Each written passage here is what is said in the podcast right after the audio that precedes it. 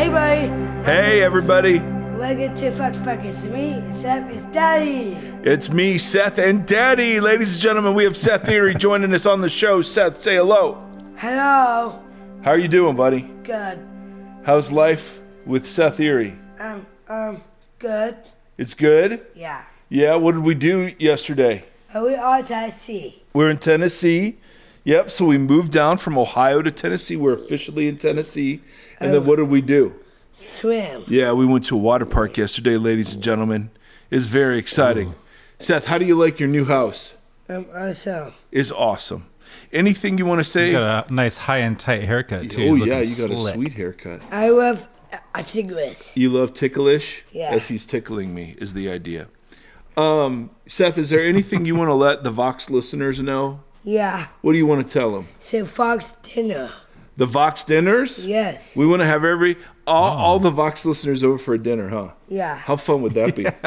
Yeah. yeah, we'd have to get a we'd have to get something large to do that. Is there anything else you want to say? Um, yeah. Okay. Um, Tim Staff, I love you. Tim Stafford, I love you. Oh, Right. I love you, Let's Sethy. do- Came and missing someone. Figure you good day. It's Tamar. Thank you. Have a good day. It's Eddie Mike. Ladies and gentlemen, welcome to the Vox Podcast. And there are a few pieces of feedback that we receive very frequently. And one of them is more Seth. The more Seth, the better. this is true. So uh, he was just hanging around, and we thought, let's just grab the boy. We uh, the Eries have been busy. We uh, our oldest has graduated high school, and then we moved the fam down to Nashville, Tennessee. Nashville. Yep, and then we're heading back uh, up to Ohio tomorrow for uh, our oldest grad party. Going back Going home. back home, yeah, it's it's quite the quite the thing. So we are tired, Timothy. Uh, if it's Yeah. sounding a little echoey, we're still working on we're working on you know unpacking and unloading locales. Yes, exactly right. But man, we got a lot to do today, Tim. Like the the podcast waits for no one. That's right. It just keeps Mondays come no matter it's what. coming no matter what. So anyway, Vox family, uh, hello, welcome. Uh, I've got uh, we've got some business to attend to, some thank yous to give out, a couple of emails to read, and then diving back into the wonderful world of the divine counsel and the Elohim. Hey. So Timothy, we have a 300th Yeah. episode. Could you remind everybody what it is that you're asking them to do? All right, so the 300th episode, we're going to be talking about. We mentioned this briefly last week, but we'll be talking about kind of the future of the church, both in modes of hope that you might have for the church or lament that you have over. Uh, we've talked a lot about this last year in particular, if not the last four, being re- very revelatory uh, years for the church. Much has come to light, much has been revealed. Um, so we have some fun guests who uh, are going to pop in and um, share the conversation, hopefully. And uh, but we really want to hear from all of you guys in the community and have your voices on there. And I've received some already. Thank you for those.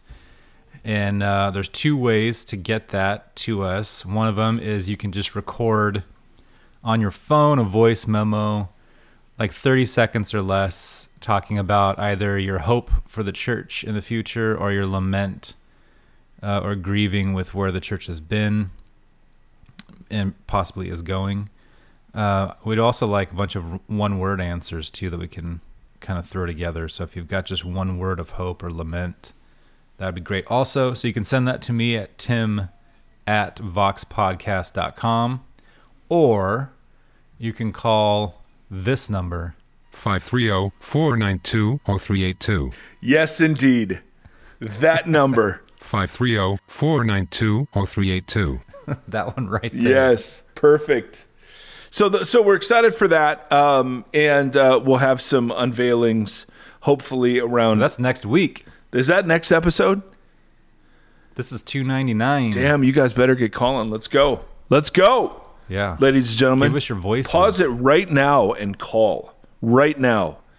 If Hit pause. This is the pause if you love Seth, call him at this number. 530-492-0382. Or again, if it's easier, just to uh, record the message on your phone, one word of uh, hope or lament, just single words if you have those, or something under 30 seconds, record it on your phone and send it to tim at voxpodcast.com. Um, so yeah, that's big. And then um, hopefully we'll have some new website uh, name logo stuff uh, happening right around Yep. this time. Yep. And um, and then I, I've got one, two, three, four, five, six, seven, eight, nine, ten people who uh, to thank Whoa. who came on our um, our little support Holy team. moly. So yes, it is. Uh, we want to always keep it free, and we're grateful for that. And so thank you for um, the listener support. You guys are absolutely amazing, and I want to specifically thank Brenda, uh, who is our amazing web designer, but she. She wasn't one of the names on the list, but she's evidently at the top of my mind because she's helping us with the website and rebrand. But I want to thank specifically So we're just going to thank Brenda right off the bat. just just thank you, Brenda. Um, well, but we've got Philip and Jeff and uh, Lee, I think it is L I, uh, Monica, Andrew, Scott, Sandy, Nicole, Bridget, and Christina. Um, thank you so freaking much for coming on the Patreon team. Thank you for your support. Thanks to all of you uh, who are a part of this community. Again, it is such an honor to do this. And we're so grateful that you value the work. It really is a gift to us and an encouragement to us. And so, again, we're really, really appreciative. Um, if you are uh, one of those people and you're able to help support and want to, you can go to patreon.com and type in Vox Podcast with Mike Erie or go to voxpodcast.com. And there are a couple of links waiting for you there. So many thanks. Uh, man, it is such an honor to be able to do this every week just to say thank you to people. All right. Uh, I have, I don't know what the equivalent of Mike's troubled times would be. Tim, Tim, you've kind of cornered the market on troubled times. Um, I, I just had, it was Mike's miserable moment. just to try to get the alliteration going. perfect. You know, uh, one of the things that um, hit me this week uh, is I, I was reading about uh, this Tulsa race massacre, and I am in my um, I'm going on several decades of age now, and uh, I had never been familiar at all with what had happened and what the what responses were from clergy.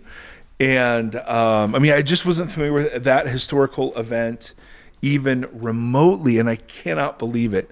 Um, uh, it is there's so much happening in the world regarding critical race theory and whether or not it's good or it's bad or a threat to the gospel or a help.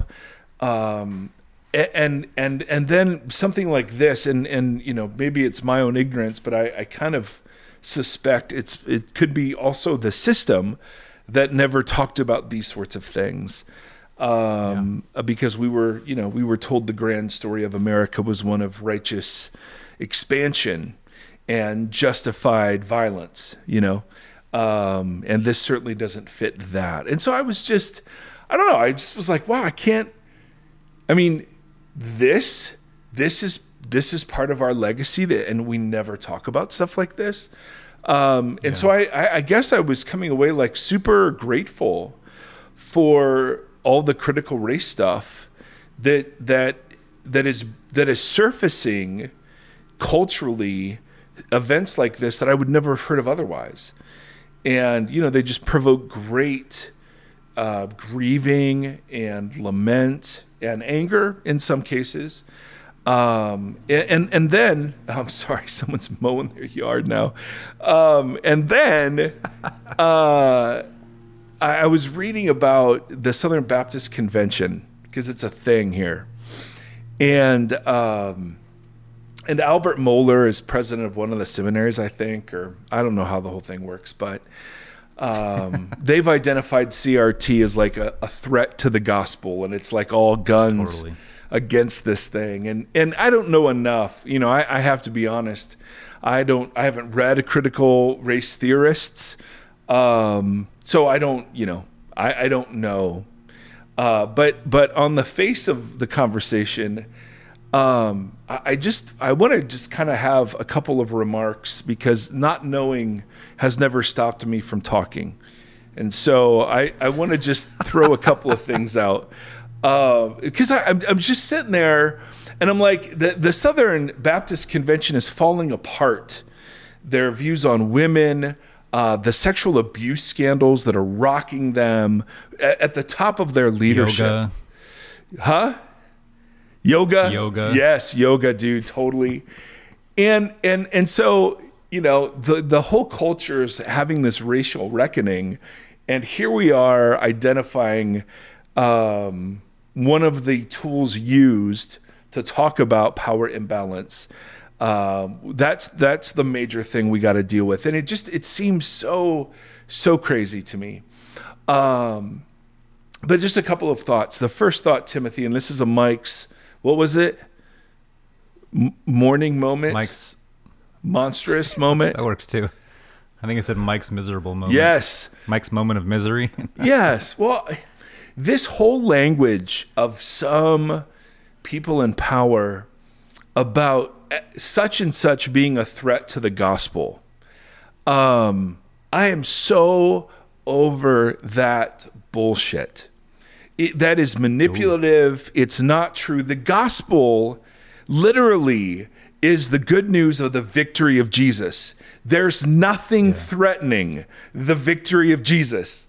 Now, certainly there are cultural factors that affect the uh, a receptivity to that message, certainly. And those are worthy of having conversations. But this ridiculous, I mean, in my lifetime, man, it has been so many different. Postmodernism was a threat to the gospel. The emerging church was a threat to the gospel, right? I mean, I, I don't know. The LGBTQ community was a threat to the gospel. Amy Grant was a threat to the gospel. I mean, it's just, and, and you're like, what? What kind of skinny, little, pathetic God is threatened by conversations that have to do with repentance and lament and racial disparities in power uh, and structural injustice. And again, may, maybe they're right. Maybe CRT isn't the healthiest way to look at this. Okay, but that's still not a threat to the gospel. And of all the things to be talking about right now, what what what hurts us? What what is the cost of simply leading with lament? Repentance and honesty and confession of sin. What is the problem? I mean, there are so many of us, you and I at the top of the list, who obsess over the church, over theology, and over Jesus, who are just waiting for some freaking bit of leadership somewhere with guts enough to simply say, oh, this is awful. And oh, we're willing to listen. And we're not going to just sit and critique before we sit and listen. And and if there's repentance that's called for, repentance will be given. And if repentance looks like reparations, if repentance looks like symbolic gestures to address injustice, we'll do them. Because what are we trying to protect? Right? The gospel is not under threat. It is the victory of Jesus that is unstoppable. There's no threatening this thing. In fact, the fiercer the culture becomes against it, the more it flourishes. That's just that is just true historically. So what are we protecting in all of this? I just don't understand. So I had a Mike's miserable moment when I'm like, really? Really? We were firebombing people. Um, and we called them race riots. And I'm just hearing about this. And, and part of it's my own ignorance, for sure. I'm contributing factor. But you're, you're, you're just like, we're afraid of telling these truths? Really? Mm-hmm. How, how does that hurt us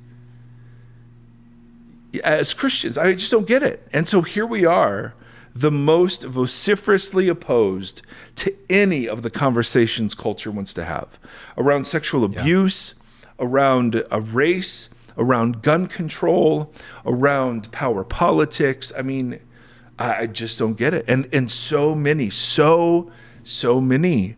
Um, and again, it feels like we keep coming back to this, but so many are have simply lost heart. We've given up. We've just said there's no. The church looks nothing like Jesus of Nazareth, and um, and so I don't know. I just need to get that off my chest because I, I, I I'm so tired of the threat to the gospel thing. Um, you can no more threaten the gospel than you can gravity. You know what I mean? I mean, insult gravity, mock gravity, make fun of it, jump off bridges thinking that it won't catch you. I mean, whatever. It's, you know, as Thanos said, you can imagine Jesus saying it, you know, on the cross I am inevitable. But no, the kingdom, I mean, and Jesus, so many of Jesus's parables were about this. It's so seemingly small and insignificant, but it's going to end up like a bush that covers an entire field. Yeah. You know what I mean? It's like you're throwing out to catch common fish. You're throwing out a net to catch common fish, and all of a sudden there's a pearl buried in there. And you're like, oh my goodness, I had no idea this was sitting right here. So I'm just tired. Uh, that's how Hannah would say it. Tired. And it's accurate. you know? So no more threats to the gospel. I'm just and, and I and I guess because we see the the the, the world in um, culture war terms, um, I mean, how can we not think things are under siege? You know, because it, goes Totally. it goes back to the way we framed the whole thing. So to me, Jesus saw the world like we looked at that parable of the wheat and the weeds. That's how we saw the world.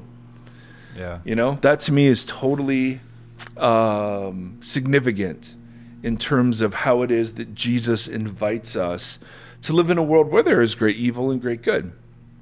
And Gombis is so challenging because he keeps he keeps getting me off of any imperializing. You know what I mean? I like um because I, I, I do I do think the the scriptures invite us into good deeds. So when they see the, the, the our works, they will give praise to God the Father. I think so. I think there's some sort of place for this, but Gombis has really called a lot of that into question. Like, give up trying to fix the church, and I'm like, is that true? Um, I don't know. I see part of it being healthy, and I see part of it as being right. And then I'm like, yeah, but Paul didn't just back away from Peter, you know. And when when Yep. the when the the Judaizers came in and said, "Hey Gentiles, you got to be circumcised to follow Jesus," there was a bit of a dust up there. You know what I mean? I would, yeah, I would imagine so. so I don't know. it's a mess. It's a mess. And then you sent us this Marco Polo last night or two nights ago. Um, just about an organization you're involved with that just it just sits it just sits there and it's like it's all of a mess. And so I, I really am so torn between just chucking it all and just saying, okay, I'm done with social media forever. I'm done with podcasting. I'm just done having any platform whatsoever. And I'm literally, I'm going to write nine houses down on my fridge, right? A map with nine houses. And my, my whole thing is to serve those, the people in those nine houses. And that's it, Yeah. Yeah. you know? I, and, and again, it's not an either or, but it's, it just feels so ridiculous right now.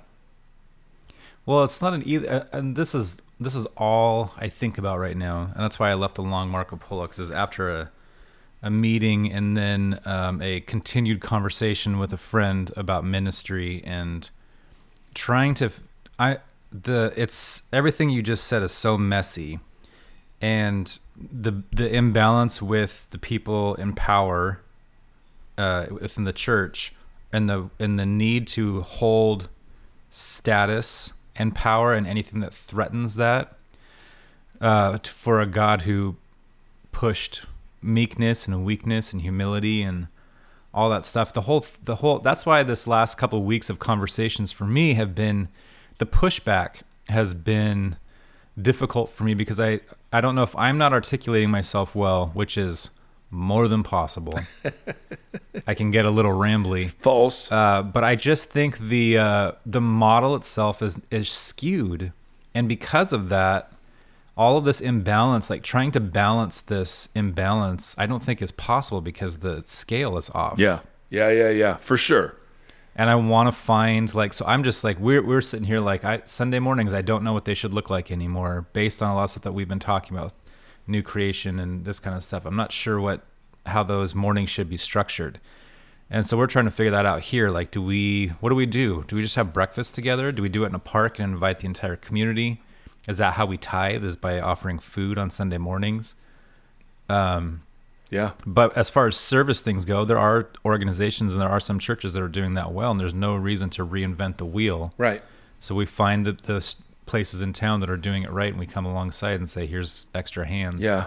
Yep. But I've been so angry and fighting this fight, and I don't know that I'm fight. I don't know that it's. We talked about this with uh, Driscoll, right? Like, I don't see the point in arguing if he's not interested in the conversation. Sure. Like, you can't win an argument with someone who's unwilling to engage in the conversation. No.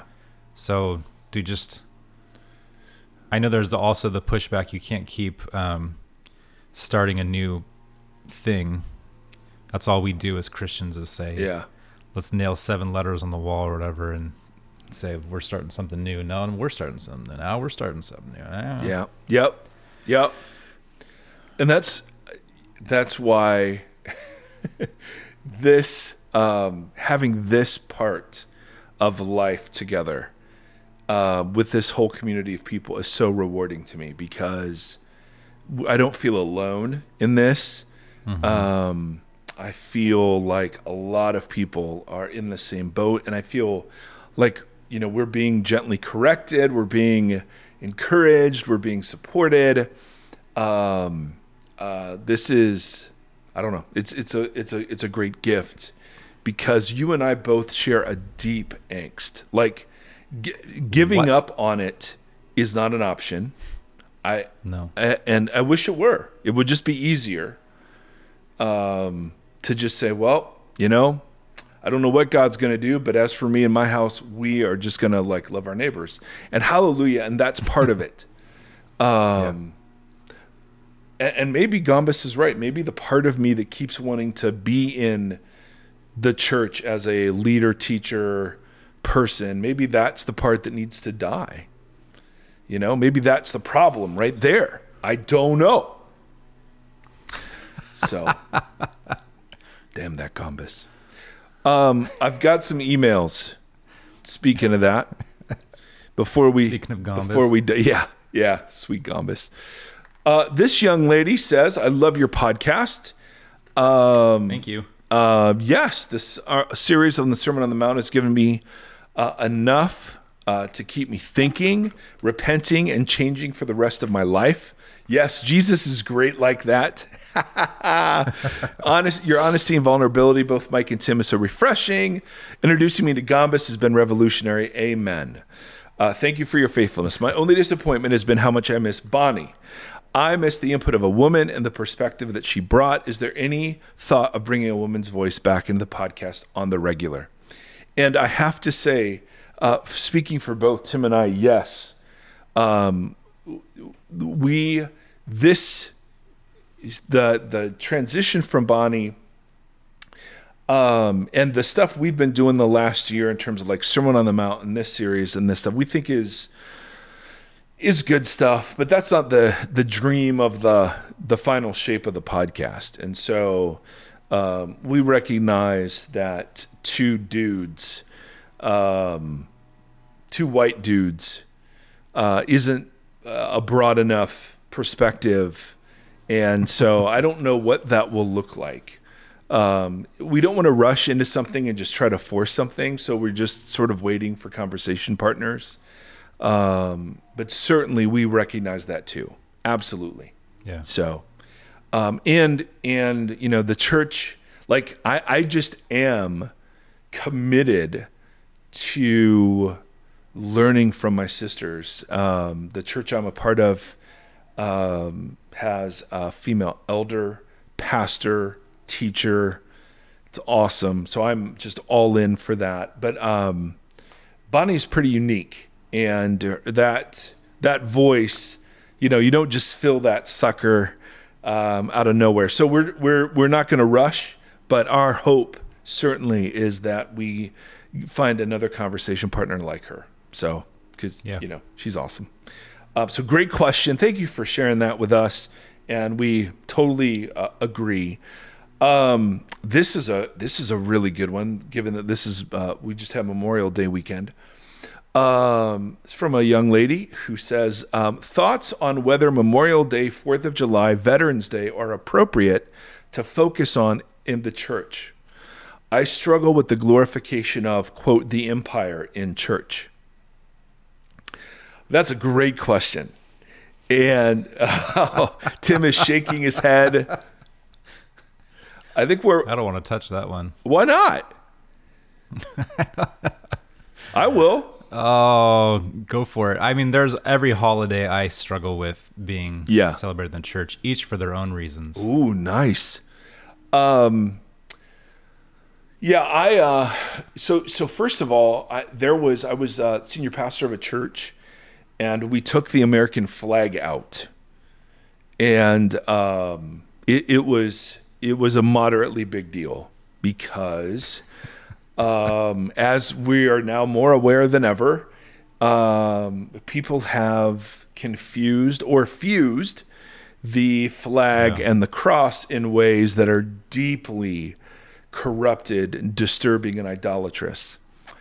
And um, and so I would not only share your concerns, but would resist any focus on any of those things on those days. I'm I am I am all for being pro America and being grateful for what we have. I just find that the people who are pro America are not willing to uh, admit to her faults um, and to live with patriotism in a much lesser space than uh, allegiance to Jesus and his transnational, trans ethnic community. And so, um, whatever whatever I can do to help resist um, our temptation to fuse those things, absolutely. Do I honor veterans? Yep. My stepdad was a vet. My dad was in the military. Um, I am incredibly grateful for the people who have served. Um, absolutely. And whether or not a flag gets placed into a church service has nothing to do with my respect and honor for people who have sacrificed and given. It simply has to do with what a church is and what a nation state is. And as we've talked about at nauseum, those are two very different things. And um, there would never be in any early church service a celebration of any of the pagan holidays or any of the Roman civil holidays. The, the, you just back then you would never think to even confuse them. So um, uh, I am I am resistant and in some degrees highly to patriotic displays fused with Christian worship or Christian message. I just think that is that is tragically misguided. So, and and the people who are angry about that, um, uh, typically uh, aren't big fans of the Sermon on the Mount, and so I'm just fine with those kind of people being angry. You know what I mean? Like, like you cannot immerse yourself in the Sermon on the Mount and come away thinking, "Oh, I need to love my country more." Um, nope. it is love your enemies and bless those that persecute you, and um, you know all of this stuff that requires the relinquishing of rights, not the claiming of them. And so, um, I want the church to look cross-shaped, and a cross-shaped church would never um, highlight one um, nation state over others. Um, Right. So that's just my take on it. Anything you want to add to that, Timothy?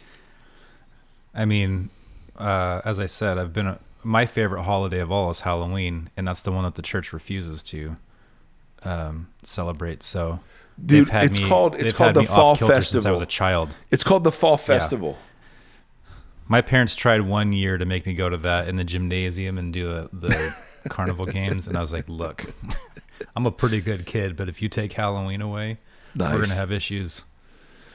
Yeah, all that stuff's super confusing, and it's the same thing with, uh, yeah. I mean, I, 15 years ago or so, with like Mother's Day, sitting with someone who had just lost their mother, and then another woman who was unable to have children, and it kind of reframed the way that we celebrate. I don't know anything that makes people feel ostracized in church seems Yeah. off. Yeah. And it, I, But I, mean, all that stuff like you- you're like not a cross-shaped church, not like a stars and stripe shaped church.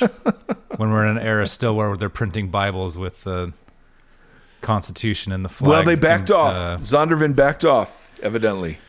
Good for them. Well, but they said yes to begin with, so not good for them. If the only reason they're saying they're not they're saying no is because public pressure and not because they don't see the problem with it, then someone else just eager to make a buck will pick it up. So Yeah. you know, it, it's. Um, I mean, we could spend, yeah, we could spend loads of episodes talking about this, but I'm kind of with you on the Mother's Day, Father's Day thing. Like, I don't even. It's hardly even a day of celebration anymore because of all of the disclaimers and all of the sensitivities. Like Mother's Day, you've got people who've lost their moms, who are distant from their moms, who uh, their moms uh, are no longer with us, but or, or were abused by their moms, or they want to be a mom but can't, or I mean, it's like whoa, you and, and just to blithely sort of accept whatever culture says we're celebrating that weekend to say, oh, we're celebrating that. The only exception I make um, because of uh, f- uh, past idolatries is MLK Day. Um, I think that's uh, I don't know. I I think that's one we we talk about and one we should celebrate. Um, Yeah. and then obviously Christmas is kind of our jam. Not not in the way that it comes to us, but you know the incarnation stuff. I've always been the uh, what's the uh, uh, what do they call it? people that only go on Christmas and Easter? Creasters. I've always been the opposite of that. I avoid church on both Christmas and Easter. You're not a very healthy person, are you? You Halloween loving, ghoulish. Yep, Um, that's me. Okay. Um, one other uh, one other uh, email. Have we answered two?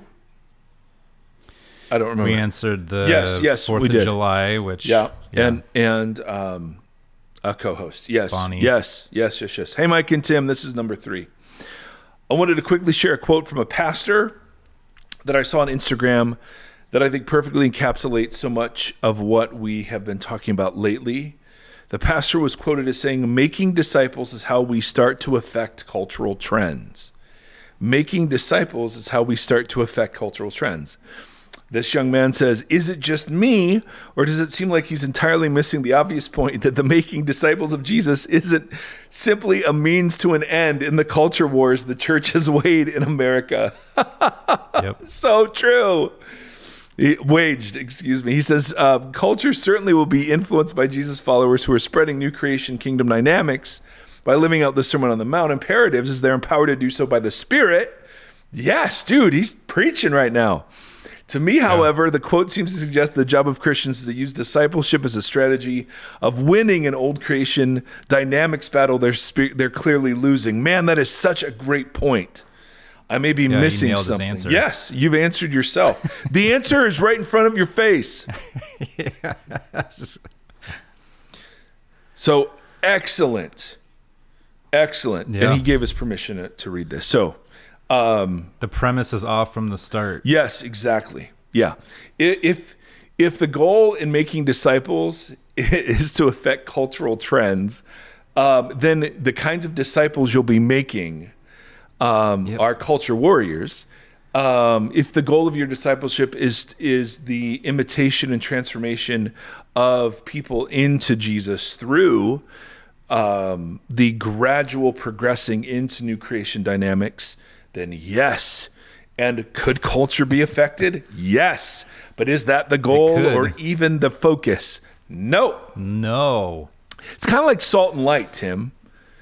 You know, the, it's just like I was saying about the church stuff earlier. The whole, like the conversation is skewed. Yes, from the very And outset. it's like that's exactly yeah from the outset. If this is the mode, if, if this is the mo of Yeah. then it's facing in the wrong direction. Then that's not just a matter of like you you get in and infe- uh, affect the church from the inside. If it's Yep. I just don't know. Yeah, that's good. That's good. Your hair kind of looks like Barry Gibb today. Yeah. I'm about to chop. it Dude, no, off. Seriously, about to go with that seriously. What I cut. what I want you guys to do is right now to pull up a Google image search of Barry Gibb, circa talking it up 1979. Gibb talk show. Yes, and there's man. I mean, you got that going today, with a Ramones T-shirt and a love of Halloween um, going on in his heart. All right, ladies and gentlemen, as always, thank you for for feedback, critique, questions. What dang. We very much agree with your sensitivities and share. And again, man, the, the point isn't the answers even remotely. I mean, who who am I and who is Tim? Well, I know who I am. Well, yes. Then who am I? Um, uh, so you know, That's false. I have no idea who I am. so we're just a couple of clowns trying to figure this out. But uh, I love, I love hearing so many questions being filtered through the Sermon on the Mount. Like, do you hear all Yes. like that for the last several weeks? It's been like, how does this line up with the sermon? And it's like, yes, yes, yes. Oh yeah, yes, I've got goosebumps Yes. as you're as you're saying it. They're doing the same thing with the current series. Like I'm filtering everything through this new creation idea. And does this fit? Does this not fit? That's How does it. this change That's the way it. you see this? Yes, yes, yes. So I mean, I've been thinking a lot about LGBTQ. Uh, it's Pride Month, and so there there's lots being written, um, both uh, of lament and celebration. And I've just been I've been thinking a lot through old creation dynamics and new creation dynamics. And and again, we've said this every week for the last several every episode.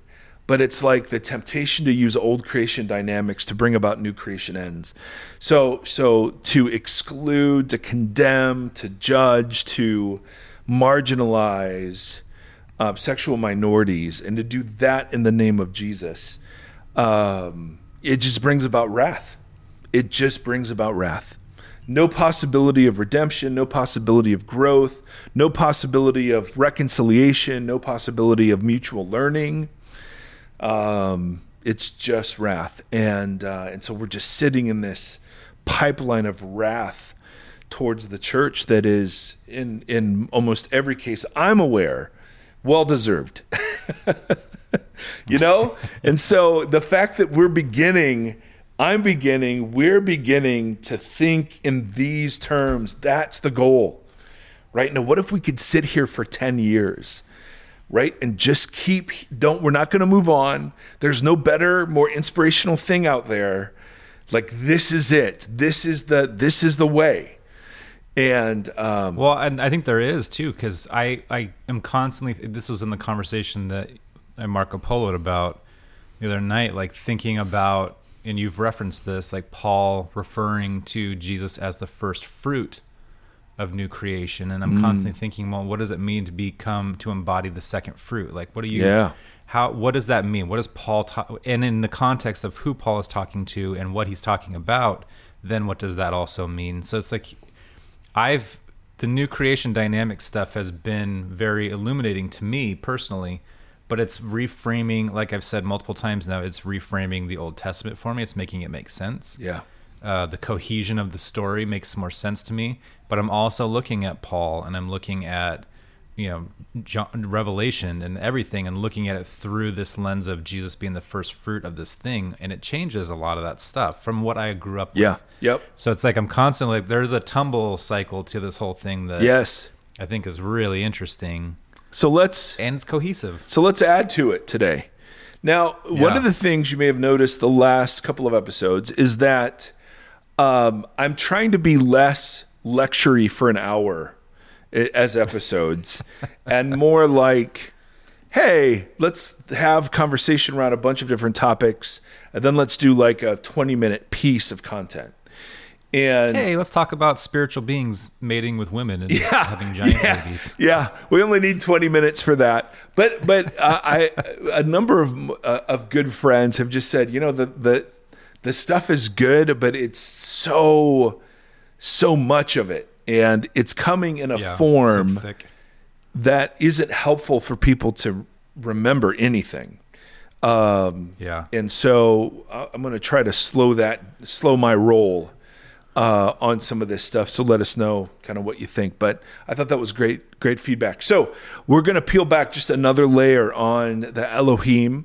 Uh, again, please listen to the several several uh, episodes prior to this to kind of get the groundwork. We we ended we ended last week just with this weird story of the sons of God meeting with the the the daughters of men and some sort of boundary violation where there's a uh, in, in the same way Eve saw that the fruit was good and she took these divine beings saw that the women were good and they took um, and then even David this You made that parallel. Yeah, I was gonna say. Sorry, I didn't. I was gonna say you made that parallel with David, and I thought that was really interesting. Yes. Um, uh, the David then as the seed of Genesis 3:15 then sees Bathsheba uh, that she was good and he took. And so there's this thing that happens over and over and over and over.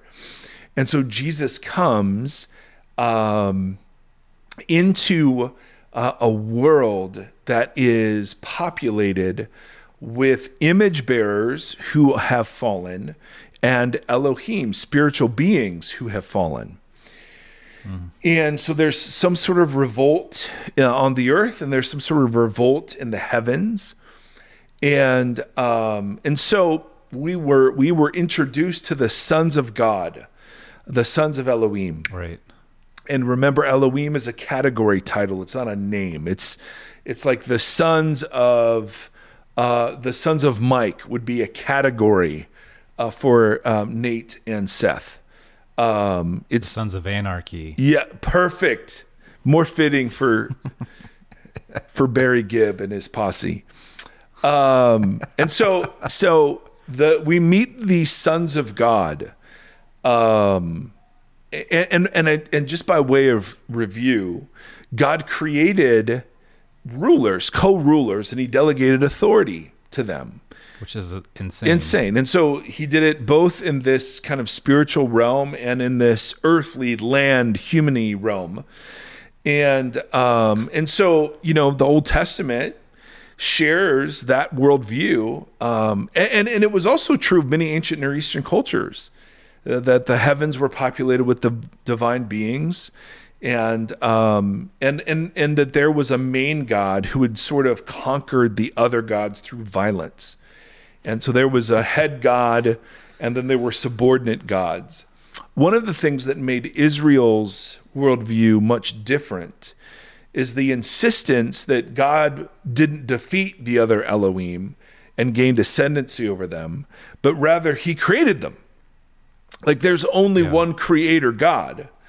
And then Yeah. there are this there are these class there's this class of divine beings, but they're not what Yahweh is. Right? Yahweh is the great god the most so so often they'll distinguish yahweh like god the lord of hosts. That's a reference to the elohim. Um, or uh, the most high god or the lord god almighty.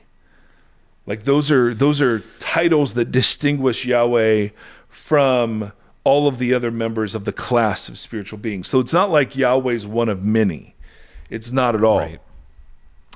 um, and and so God c- creates these beings, the the sons of God, the sons of Elohim, and they they're referred to in these really weird places. Now, again, uh, the Bible Project has stuff on this. Um, NT Wright has stuff on this. I know I've said this loads of times, but I just want to keep reminding everybody. Uh, Greg Boyd has stuff on this. Um, uh, I know I'm missing uh, some people. Gombis. Uh, but the, here, here's a text in Deuteronomy 32 where these sons of Elohim are mentioned, and and evidently, all right, evidently the sons of Elohim, at least in Jewish tradition, were understood to be given authority over nations. So, so that Yahweh, the one true God, uh, he oversaw the development of Israel, and the other gods oversaw the development of other nations. Um, and and so I mean, this is the text from Deuteronomy 32, buried right here, verse 8. When the Most High, now again, whenever we're talking about the divine council, these other sons of Elohim, they'll distinguish Yahweh by, by a term like this, the Most High. When the Most High gave the nations their inheritance, when he divided up all mankind, he set up boundaries for the peoples according to the number of the sons of Elohim. Now it's fascinating. it's translated in my English Bible, sons of Israel, but in the oldest text and the most reliable text, it's sons of Elohim.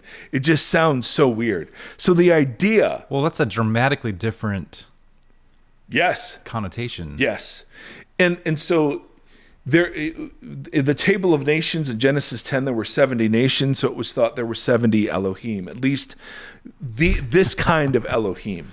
All right. For the Lord's portion is His people Israel. Jacob is His allotted inheritance. So the one true God is set apart over the other beings. It's that's absolutely true. But what's fascinating is that he's deputized these other spiritual beings to oversee the, the other nations while he himself has claimed Israel. And so they will worship him directly. Um, the other Elohim, evidently, were to promote justice and flourishing and the worship of Yahweh through the other nations, although their cultural expressions would look vastly different from each other. All right. This, again, so freaking mind blowing. Um, and, and we see this kind of idea in Daniel in this really weird passage where um, Daniel 9, David prays and has a vision. And then Gabriel shows up to kind of uh, with an answer to the prayer that David or that Daniel had prayed. And so the angel says to Daniel, Do not be afraid, since the first day that you set your mind to gain understanding on this vision he had, and to humble yourself before your God, your words were heard, and I've come in response to them. But the prince of the Persian kingdom resisted me 21 days. Then Michael, one of the chief princes, came to help me because I was detained there with the king of Persia.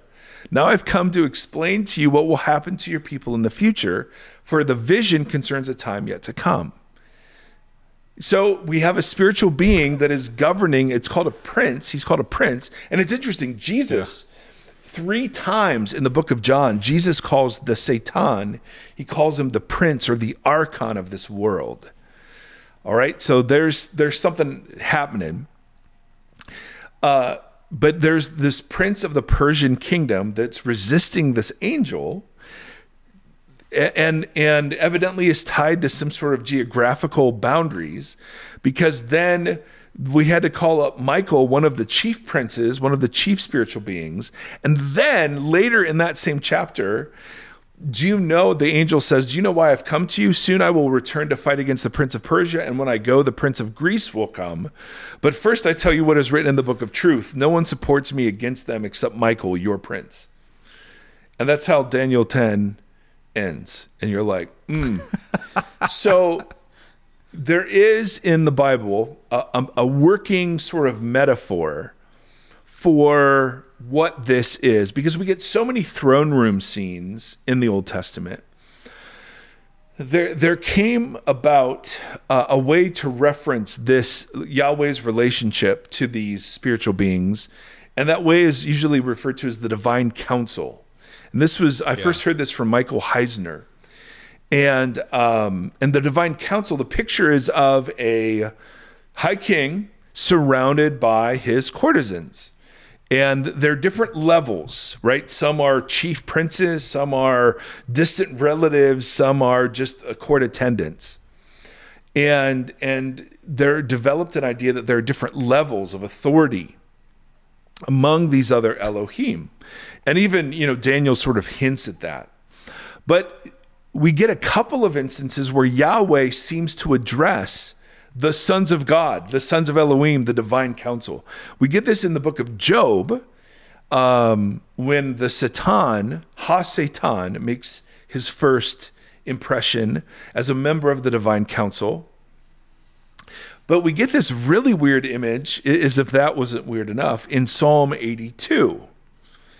And so God presides in the great assembly.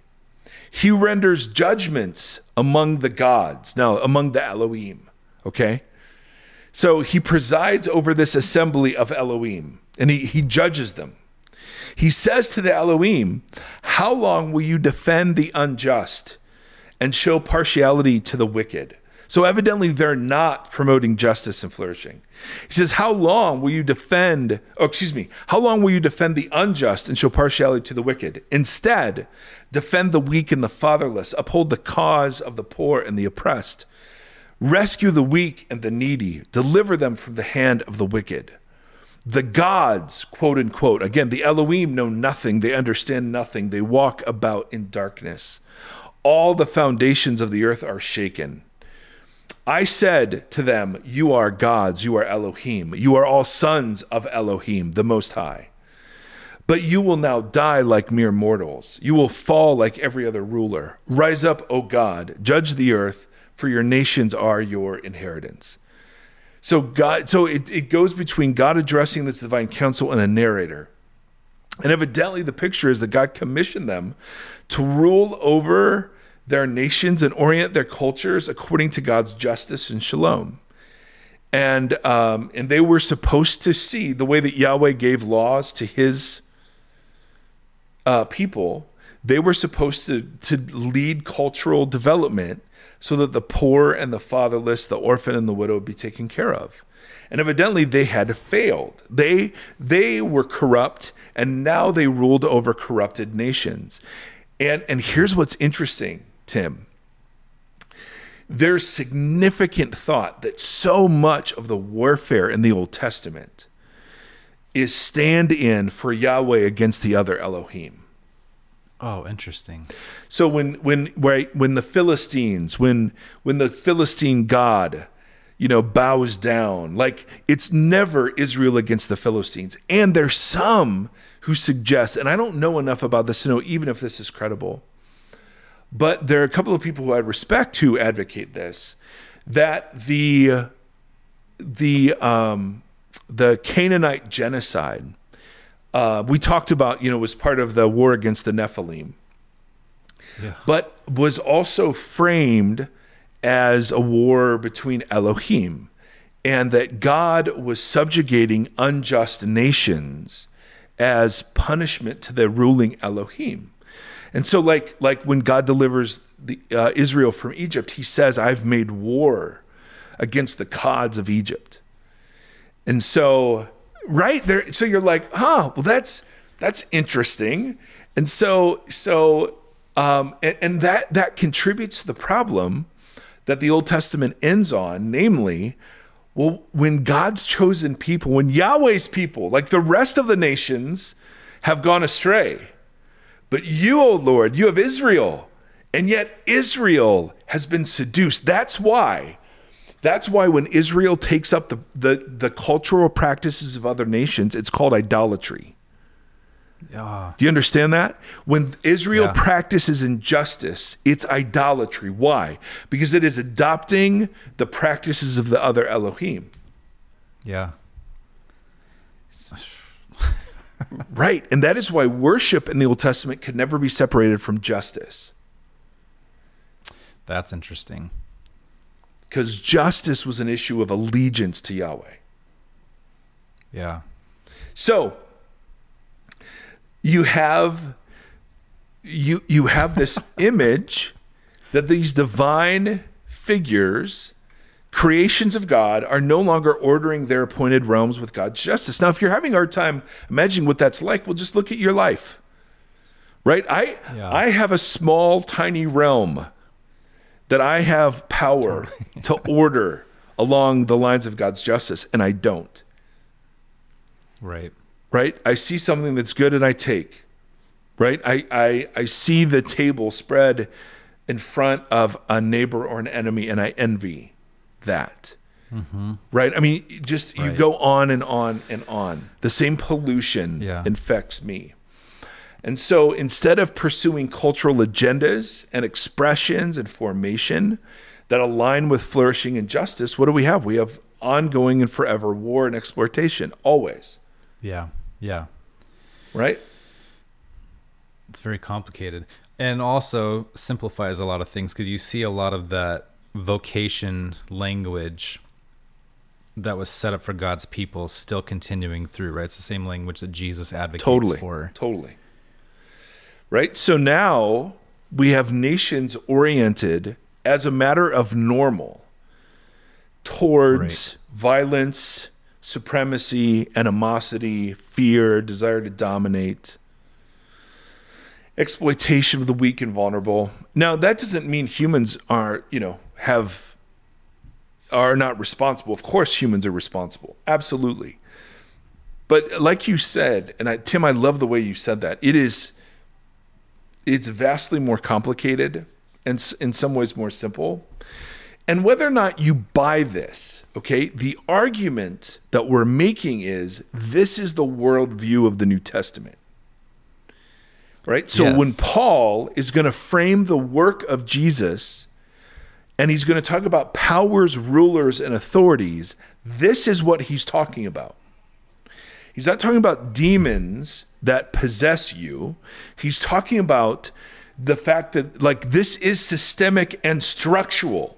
Like one of the points that Gombis makes very clearly is that these powers, these princes, these these fallen Elohim don't operate at the micro level. They're not like, oh, you know, here's something you shoplifted, you know, and they they tempt Right, you. Yeah. No, no, no. They're they're operating the level of, of thought pattern and cultural inheritance and expression and what is considered normal. So Yeah. so you take like uh, and let's play with this. Let's take let's take if they, let's say this is all true. And and and apply it back to the American story we were just telling Right. right so so we have we have uh, an entire story based upon the myth of redemptive violence that we are we are the world's policemen we are good um, and developed we are the developed world the goal is to to ever grow and expand the economy uh, without ever with, without any hindrance whatsoever uh, without regard for the gap between rich and poor. Um, uh, right? I mean, they're just these these cultural artifacts that we've all inherited. That we go, yeah, that's just the way the world works. Yeah. And so, it's that the way the world works bit that has to be begin to be questioned, right? The the racial Well, that's what's so complicated about it is that you you have. It seems very black and white, right? Um, to kill someone is wrong. To help someone in need is right. And you know, and you can mm-hmm. break that into as many different categories as you want. But we so to say like I'm a pacifist, I don't believe in war, and I don't want to support a war system in a world that is built on that right. you can't you almost can't take a black and white stance you have to it's just there's so much discernment and wisdom and nuance involved in everything so if you're going to be a people who are peacemakers you have to do exactly like you were just saying you, it's all day every day worship is tied to justice and you are looking to infect that system from the inside out because you can't oppose the you can't oppose it at the top level No. you have to oppose it altogether throughout forever. It shows the agency of God. You can see God's like how how intentionally he's fighting to get his people onto the right That's track right. and, onto that right vocation. And that's when, so when Gombis will say, as he did in episodes long ago, God is not in control. This Right. is the picture he's referring to. Exactly. That he's But our black and white narrative of that doesn't allow for what correct. So, so spiritual warfare. Now, now, the one thing I don't know what to do with are the unclean spirits that Jesus encounters. And I've had some weird and wacky spiritual warfare type things I've seen with people, and I'm like, I, I don't have a box yet for that. So I don't know where that fits. So let me just say, I don't know at all. Yeah. But I do think that Paul would say there are levels. I, I think, and it could be 13 or 14, he uses 13 or 14 different titles for the powers. And some think that what he's saying there is it's some sort of a hierarchy. Um, the, the problem is that we're not ever encouraged to explore the hierarchy, talk to the hierarchy, investigate the hierarchy, invoke the hierarchy to rebuke it, right? Instead, we're invited to resist. We're, resi- we're, we're invited to take thoughts captive, which is a fascinating, right? I mean, like, why are the weapons we use, Paul, when Paul says, like, they're designed to demolish arguments and every false idea that sets itself up against the worship of God? Well, that's interesting. Like, if that's spiritual warfare, then obviously we're talking about structural assumptions and um, uh, cultural taken for granted that operate in the realm of ideas, right? And so, Yeah. So what is natural is just to dominate others, and then the good, the the word of the gospel comes in, and the new creation dynamic is to serve, to take, to take off the rights and privileges and power that you have, and to serve it to elevate others. See, this is what makes this church conversation so complicated because it is that it's the uh, you can't. It's the argument. Like you, you, you're not. I, I, you don't. You're not going to win the argument. I don't know that you can win the argument because it's because that's not how. That's not how the game is supposed to be played. Right. But see what I want to do, and I have I have to live with this. You take somebody like Driscoll, who I personally find unpleasant and distasteful. I, I am opposed to almost everything that he stands for.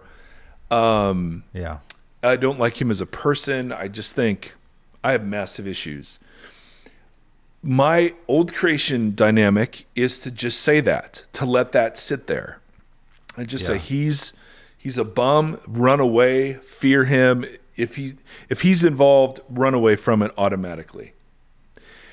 Uh, but then I'm confronted with new creation dynamics that say now now there are new creation dynamics that that do say absolutely like there is a time to walk away no question but have i gone through every bit of relational peacemaking before i just want to write somebody off like that and and again i don't you know because we're talking about public figures who knows where that, those Yeah. lines are but those are the kind of new creation questions that i'm forced to ask now Yeah. right? I can't just demonize somebody and just call it a day.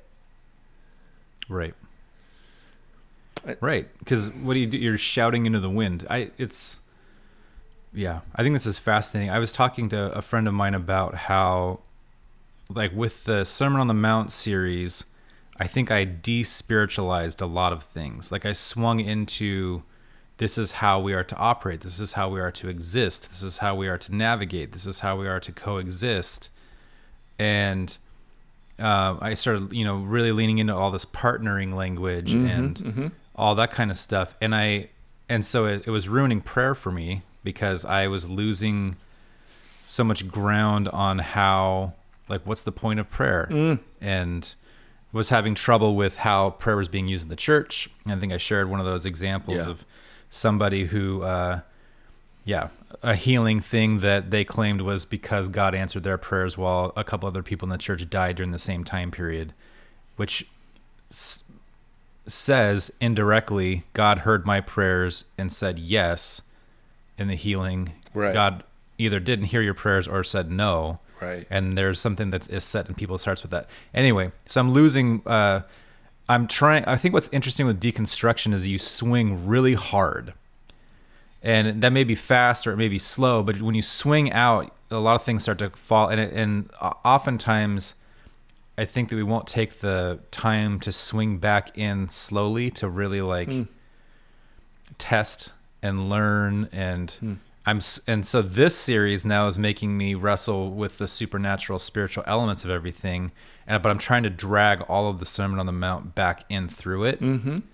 If that makes sense mm-hmm. and and not let this be like two conflicting crazy thoughts of like the dude who stands on one foot and it's just all commentary just love your neighbor and you're, you're going to do fine. But then that there is this spiritual world and there is this crazy stuff that we have to have some amount of discernment to understand. Mm.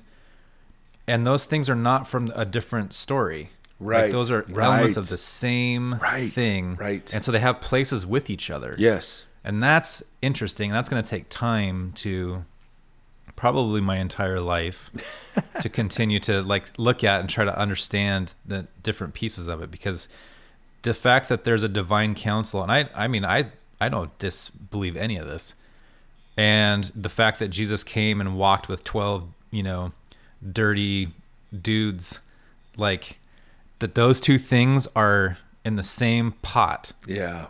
is a lot to sit with Yeah. And they have rem- they have implications for each other that echo out and Absolutely. continue to implicate other things. It's, Yeah. it's so much and it's so interesting. Yes. Yes. Yep. And so, yeah, I mean, it, it, it's you. Well, you said it. I, I can't. I'm trying to think of another way to say it, but you said it. It complicates things and it simplifies them all at the same time. And uh, Yeah. Um, what it, what it does, what it's done for me, is totally revolutionize what it is to engage in spiritual warfare. That language, Yes. right? We should talk about that more. Yes, because that is yes, that is the wrong language. Again, it's it's taking a culture war viewpoint, but now just applying it to angels and demons. Right. Totally. That's a. I I think that is and that would be a good thing to um, spend some time on. Um, so I mean, obviously, so much of our faith, as we've talked about American evangelicalism and that kind of stuff, has been like filtered through the language that we understand here, and so we lose a lot, and we get a lot twisted Yeah. into really dirty versions of what this is. That's right. But I think you're right. The spiritual warfare, like just that language itself, doesn't give you the framework to begin to understand what maybe is happening. No, it's it's the I have an angel on my shoulder and a demon on the other one, and I'm being tempted into bad moral choices. And Yeah, you're like, Bugs Bunny screwed us all up. Yep. And that is like the literally thinnest, weakest possible conception of what is happening. Totally Yeah. individualized, right? Totally moralized. And okay, so Jesus saves me then so that I make better decisions.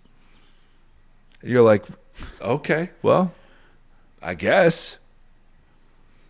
Um, Ah, yeah. But it's just not- Now my I'm just spinning through everything. I'm spinning through the the idea of the you know inviting Jesus into your heart. But what but what that phrasing actually means in a in a larger Yeah. sense, and then in, and then what that is implicating inside of this conversation. yeah. I will never use that phrase ever again. Ever. It's wild though. Like it, that'd be an interesting. I'm sure one of our listeners, if not more, have done the deep dive search on how that became so firmly established into our lexicon. But it's, I'd be interested in really understanding how that became like the primary thing. Well, I think in Romans 10, it, like the Romans road became a thing. And then Romans 10, if you confess with your mouth and believe in your heart that Jesus is Lord, you will be saved. And so, oh, well, he says it right there. Believe in Yeah. your heart. The problem is the word belief and the word heart, those are vastly different than how we conceive of them. Oh man, Yeah. Hallelujah. All right. We got to go, baby. My word. All right. Um, Just a anyway. reminder that this is episode 299 and we want to hear your voices. So get them into me like tomorrow. ASAP. Right now. Pause this sucker. Right now. 530-492-0382. Send me a voice message. Tim at voxpodcast.com. Yes, please. Um, may the Lord bless you all, because I'm now a Southerner. May the all, may the Lord bless y'all, Keep y'all. keep y'all, raise His face to y'all, be gracious to y'all, and in these days, give us peace, y'all.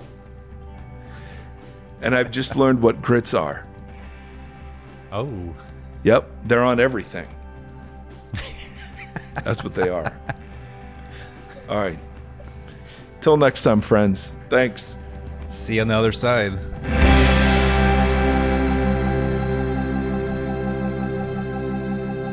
Thank you for listening to this conversation. The Vox Podcast is a 501c3 nonprofit organization that is supported by listeners like yourself. If you'd like to partner with us, you can do so at patreon.com backslash Vox Podcast. You can also engage with the hosts on social media at facebook.com backslash Vox Podcast, on Instagram at Vox Podcast, and on Twitter at Mike Erre. Thank you for walking this road with us.